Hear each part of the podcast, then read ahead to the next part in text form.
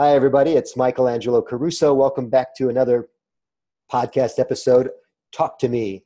I have a most fascinating guest today. I am extra pleased to introduce you to an old teacher from my high school. I should say a teacher from my old high school. This is John Wilcovitz, everybody. Hi, John.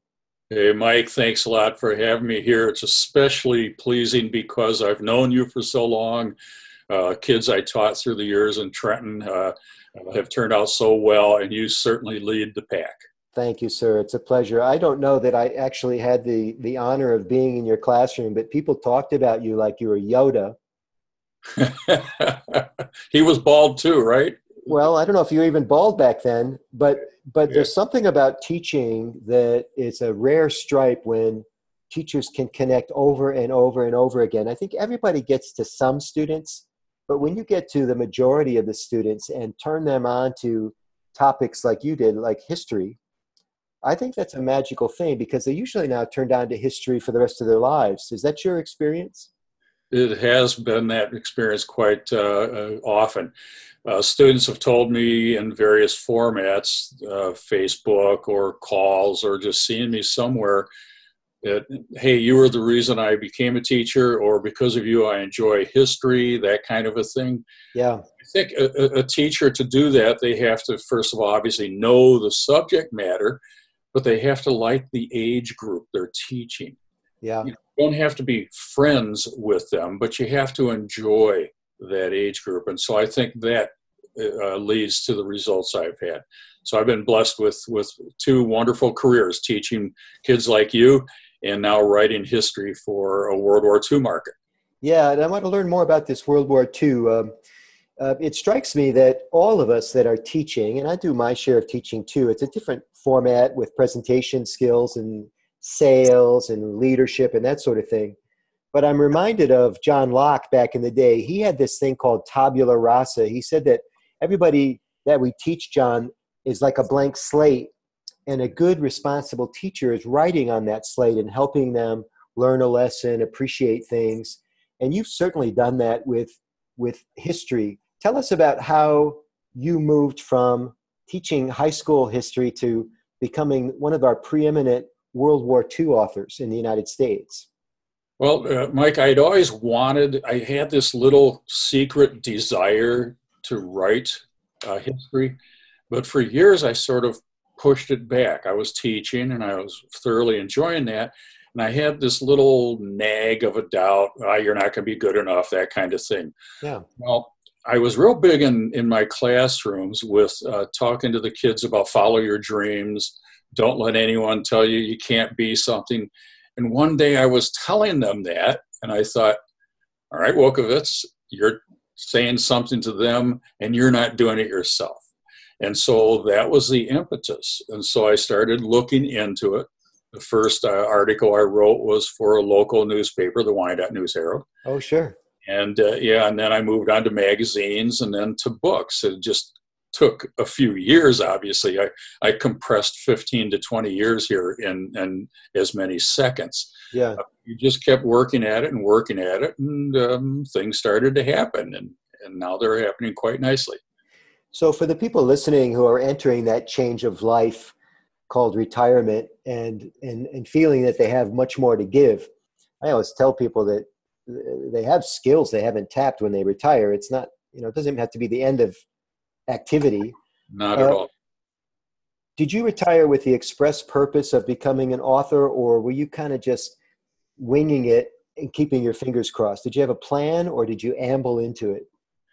I had a plan. First, I started writing midway through my teaching career. So the last 15 years or so that I taught, I also wrote or was trying to get the writing career going.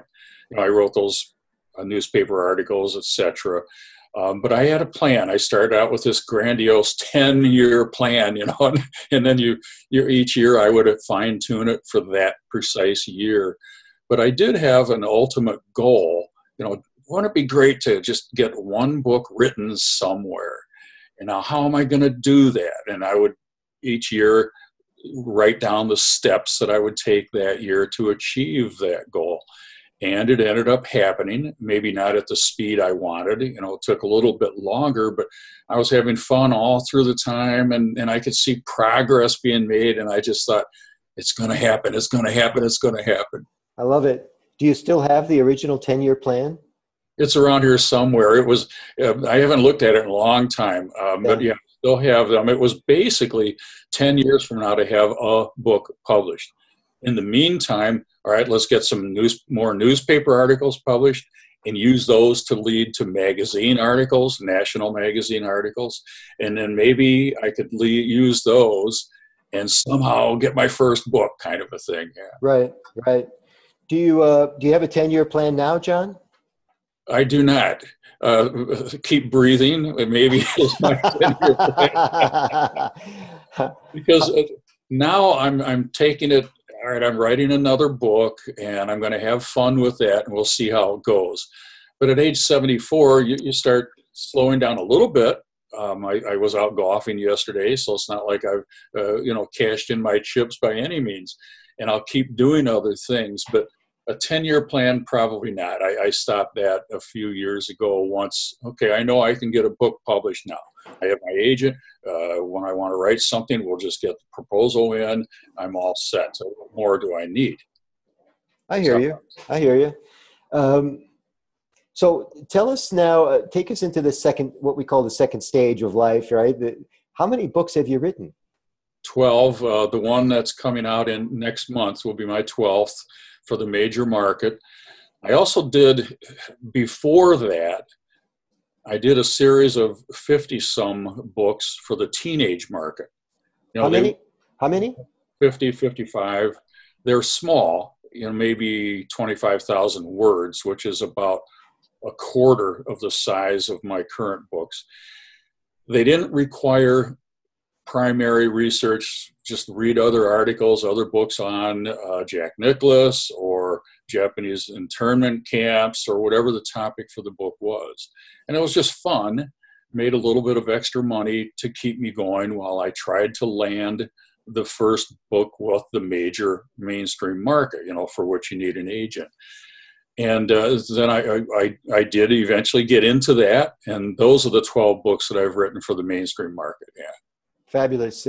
I think people would be interested that it is a kind of a stepping stone process in most cases. I always tell people when you're getting ready to write a book, consider writing a booklet. Yeah. Get something, get an early victory so that you have some proof of concept and that you understand what's happening. It can take a long time to birth a book, yeah? It did for me, the way I decided to do it, and it worked. It took a while, you know, and I thought, all right, when I first started, I had no outlets other than Wyandotte News Herald came along. And so I kept a diary of sorts and would record my thoughts. And I thought, all right, just practice writing. Because when I was a student at Notre Dame, a student asked our literature professor, how do you become a writer? And he responded, you sit down at a desk with your typewriter. You know, this is in the days before computers. And he said, then 10 years later, maybe you're a writer. His point was, practice, practice, practice, just like anything else. So the journal or diary was meant for practice. Then the articles took over, and that was my practice. But you just keep writing. You keep trying. In the early years, I took anything, no pay, didn't matter. You know, I'd review a book. I'd give a talk. I just wanted to get my name out, and that's what you have to do. So it worked for me. You inadvertently reminded me just now that I took a typing class either at Trenton High School or probably maybe junior high the year before. F, F, F, F, F, G, T, T, T. And I was thinking to myself, even with a 7th grade brain, I'm never going to need typing in my life.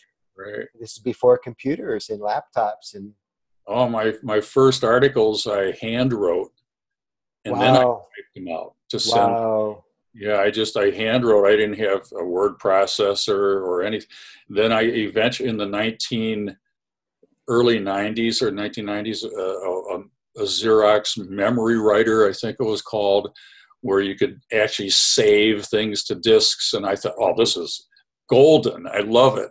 Well, now computers take care of all that stuff. Your Stripe in history is a specific niche. It's not only World War II, it's the Pacific Theater. Do I have that right? You do. I was in the fourth grade, a student, when I read a book about the Battle of the Coral Sea, a significant naval clash in World War II. Yeah. I was hooked on the Pacific. I also was intrigued by the contrast of all these island campaigns, brutal, bloody, vicious battles fought on paradise, a lagoon, blue water, palm trees, that stuff. You generally think vacation and fun and all, but you had all this carnage. And that sort of was an interesting contrast for me. That's an interesting juxtaposition. And I had a similar one, not nearly to the depth that you've had in terms of interests, but remember the John F. Kennedy movie with Cliff Robertson, PT 109? Yeah, yeah. And this tiny little PT boat gets hit by a major ship. And for those of you that don't know, this is before Kennedy was president. They had to bail on the ship. There's a story about him putting the life vest strap in his mouth and towing one of the guys to the island. And that was the Pacific Theater, correct? Correct. That was. Yes, that was in the Solomon Islands. His PT boat was run over by a Japanese ship, and he certainly came through in a courageous manner to save the lives of his shipmates there. Yeah. So you've had 12 books, John. And by the way, everybody, you can see the books at johnwilcovitz.com. That's johnwilcovitz.com.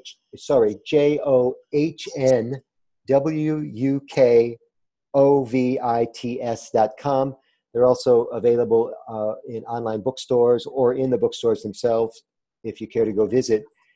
12 books. What's the best seller? What's the most popular?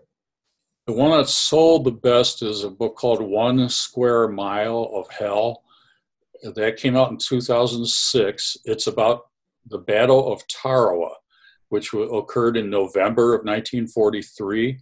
The Marines landed on this small island. It was smaller than Groseille, for those who don't know Groseille. It was about 2 miles long and 800 yards wide at its widest. Mm-hmm. So for those who saw the movie Saving Private Ryan, the opening battle sequence at Utah Beach, Omaha Beach, it was that for 3 days. It was constant combat, nonstop fighting, and it was brutal. And we took the title from a Time magazine article written by a correspondent who was there, and he said it was 1 square mile of hell. That one has sold the most.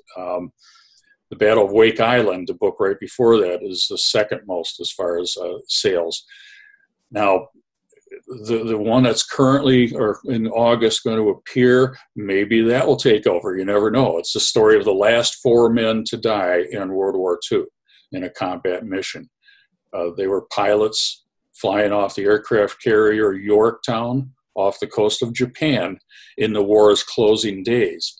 And these 4 men didn't really want to fly any more missions because the war was basically over. The atom bombs had been dropped, but they still kept getting their orders, go attack this factory, this anti-aircraft position, whatever. And orders were orders. On the last day of the war, which they did not know when they took off for their targets over Tokyo. They arrived over their targets when they received a call back from the carrier, hey, war is over, ceasefire is announced, come back. They happily turned around, but were attacked by 20 Japanese fighters and shot down and killed. Oh. That's an amazing story. Amazing. What's the name of that book? Dogfight Over Tokyo. Okay. That's your 12th book? Yeah. So a quick comment about the timing. I've done a little bit of Civil War study, and in the Civil War, that war was over weeks before people knew it was over. Yeah. Because there was even newspaper delivery was not what it is today. Sure. So we had that time lag in World War II as well. It was not as significant. It would be a radio signal relayed to the admirals in the Pacific. They got it to the carrier. The carrier got it right out to the pilots. But it just happened that as they were turning back, they were attacked by some Japanese pilots, in part, who just were not going to surrender, you know, that kind of thing. Yeah. And so technically, they took off during war, but were killed during peace. That's interesting. You know? And somebody researched this story. Somebody should have thought to send the message to the Japanese that the war was over. That might have been helpful. Yeah, they knew.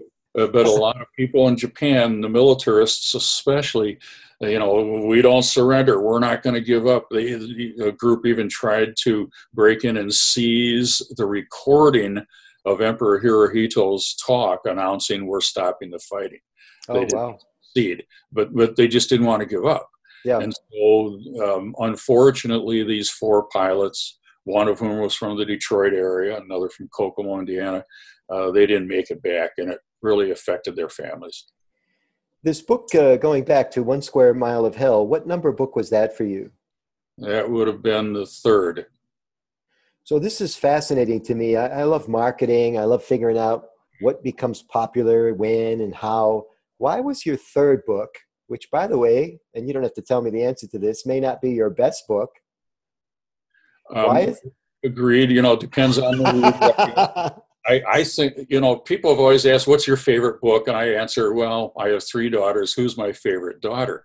I love them all the same, but maybe for different reasons. Yeah. Same with my books. I try hard. I put the same amount of effort into every book. I'm often reminded of a remark made by the filmmaker Martin Scorsese. Someone asked him a similar question about his films, and he sure had a wonderful career.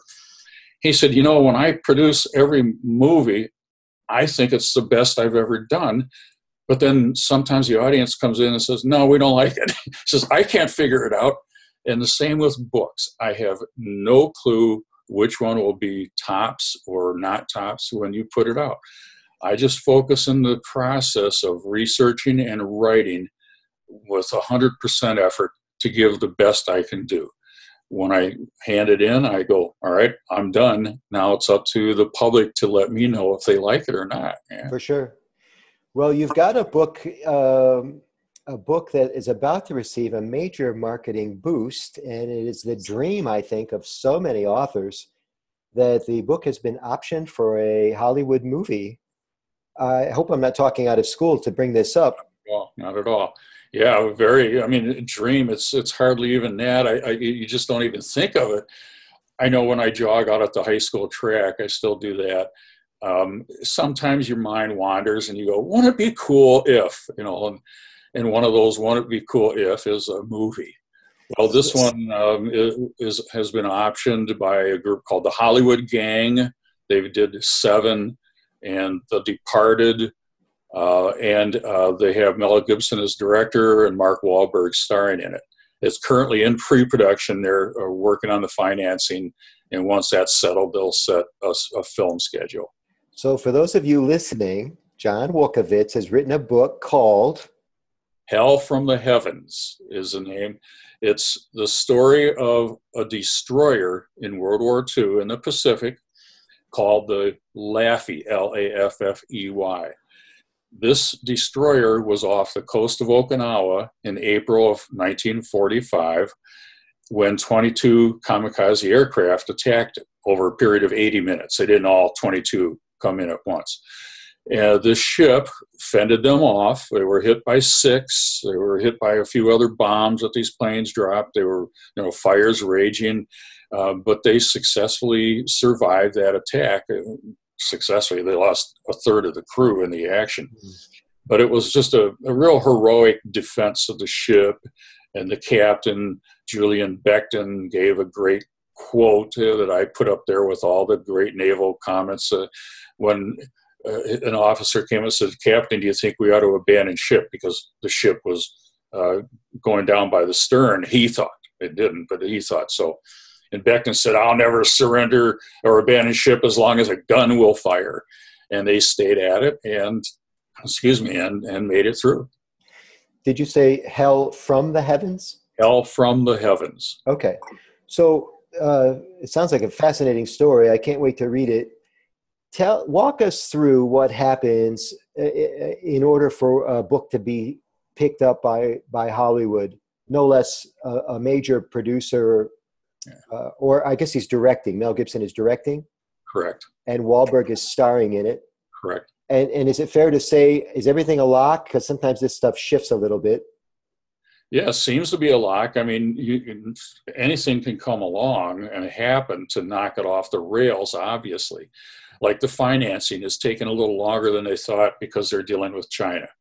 Well, you know, with the economic situation today. So it slowed things down, but it's still on the rails. They're in pre-production, planning different things. He's chosen Australia, where he wants to film this movie. And so unless something unforeseen happens, yeah, it's in the books. Does it have a release date? No. Okay. No, film scheduling, he was going to start earlier this year, but that's been pushed back because of this hassle over the financing. Okay. And that's why they just have to get that straightened out. Can you tell us? I wasn't worried about that, so I'll take his word for it. Can you walk us through this process of getting an email or a phone call from Mel Gibson? How does this happen? How did you feel? I understand you had a chance to visit with him for dinner at his house. Oh my gosh. Yeah. Walk us through this. This is fun. People will enjoy hearing about this. It started in 2016. My agent received this email from a Hollywood producer, the Hollywood Gang, saying, hey, we're interested in making a film. And that was the start of it. It took a couple years for it to get rolling, for them to get a screenplay, to get Mel Gibson to sign on and all of that. And it was after they finished the screenplay that Gibson called and said, I'd like to have you come out to California. He has a home in Malibu. We want to go over the screenplay with you. Sorry, he called or emailed? No, he called. And this, the producer gave me a heads up. She said, Mel Gibson wants to call you. Are you going to be there? I said, yeah, I'll be here. You said, I'll try to be around. As casual as I could. Yeah, hey. So you're waiting by the phone. The phone rings. You pick it up, and it's Mel Gibson. Correct. Yeah, how did you feel? Well, first of all, it was really cool. I mean, just, gosh, I'm talking to Mel Gibson. Secondly, I thought, you know, he sounds just like he does in his movies, you know, the same way. And then he had a few questions on naval tactics, which I answered for him. And he was laughing, having fun with me. And he made me very comfortable on the phone. Well, then he said, well, we'd like you to come out and go over the screenplay. Now, that's unusual. Most times when you option a book to be turned into a film, the writer has nothing to do with it. The famous writer Elmore Leonard, who was from our area, he wrote wonderful things. Many turned into movies.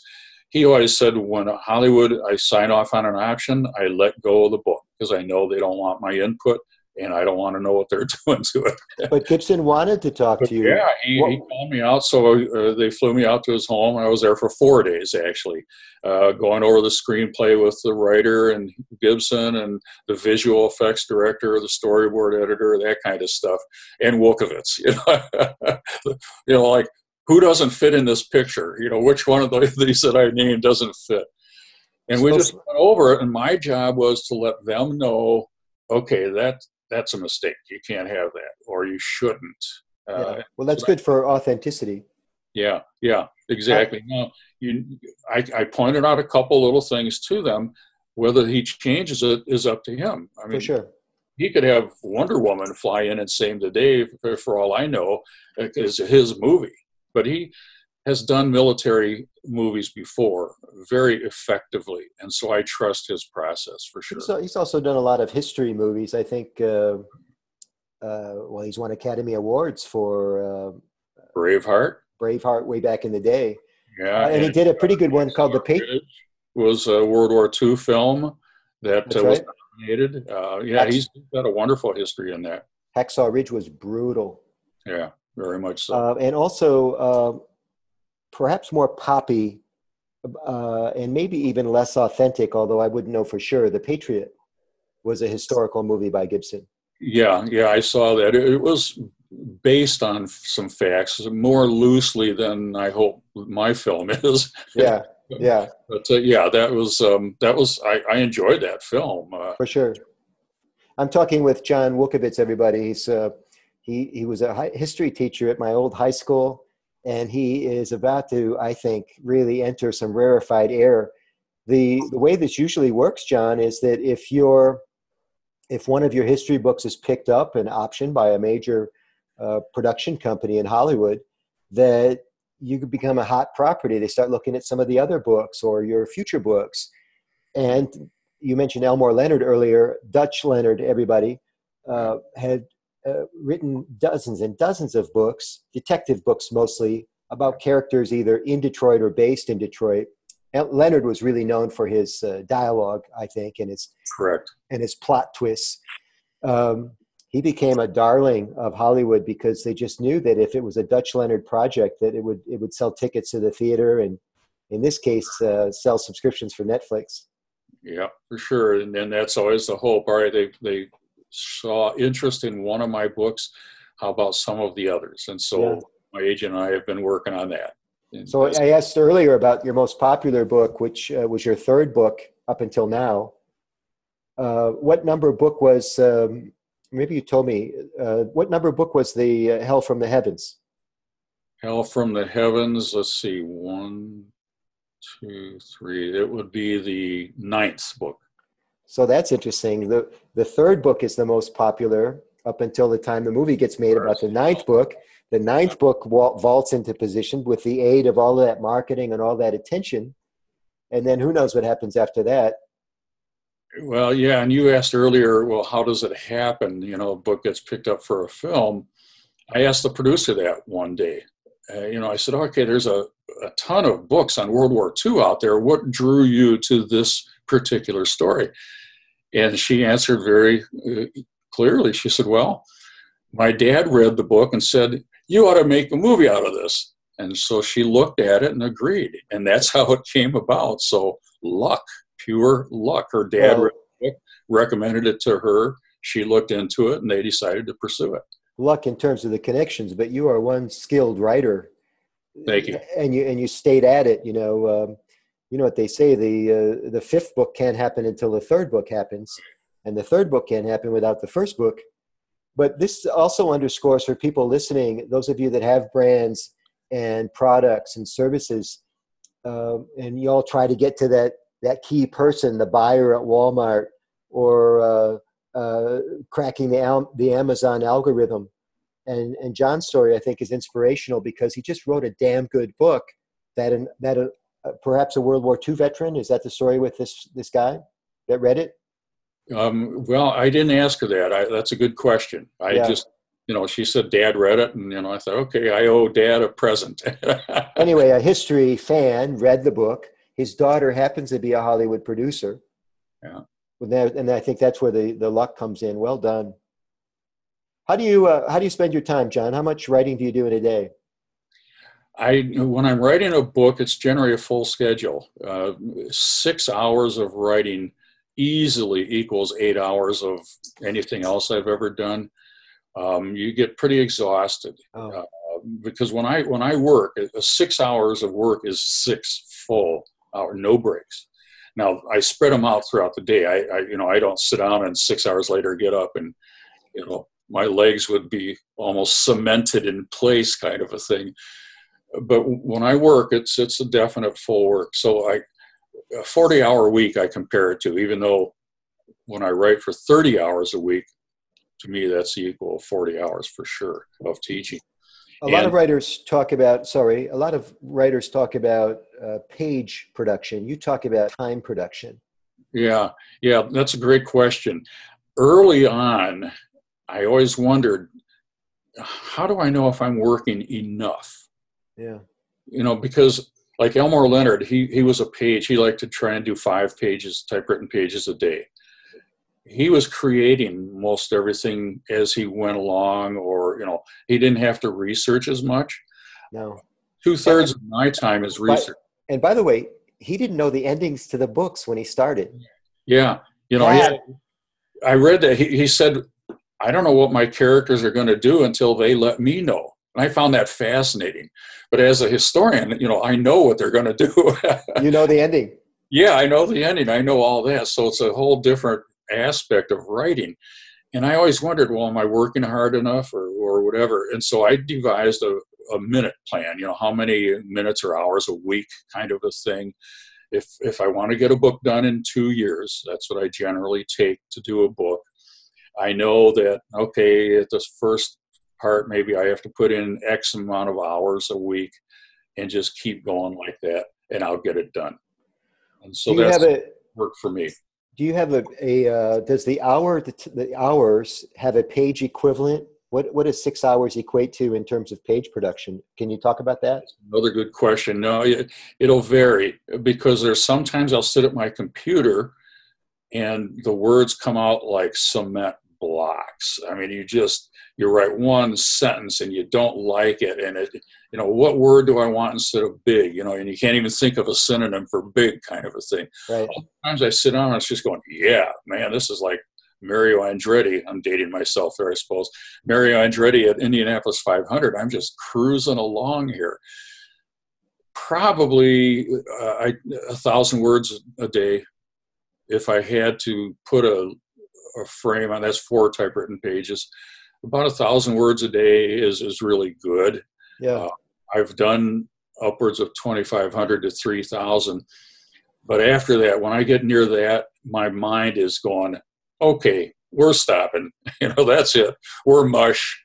You know, if you use bigger words, you'd have more pages faster. Yeah, you're right.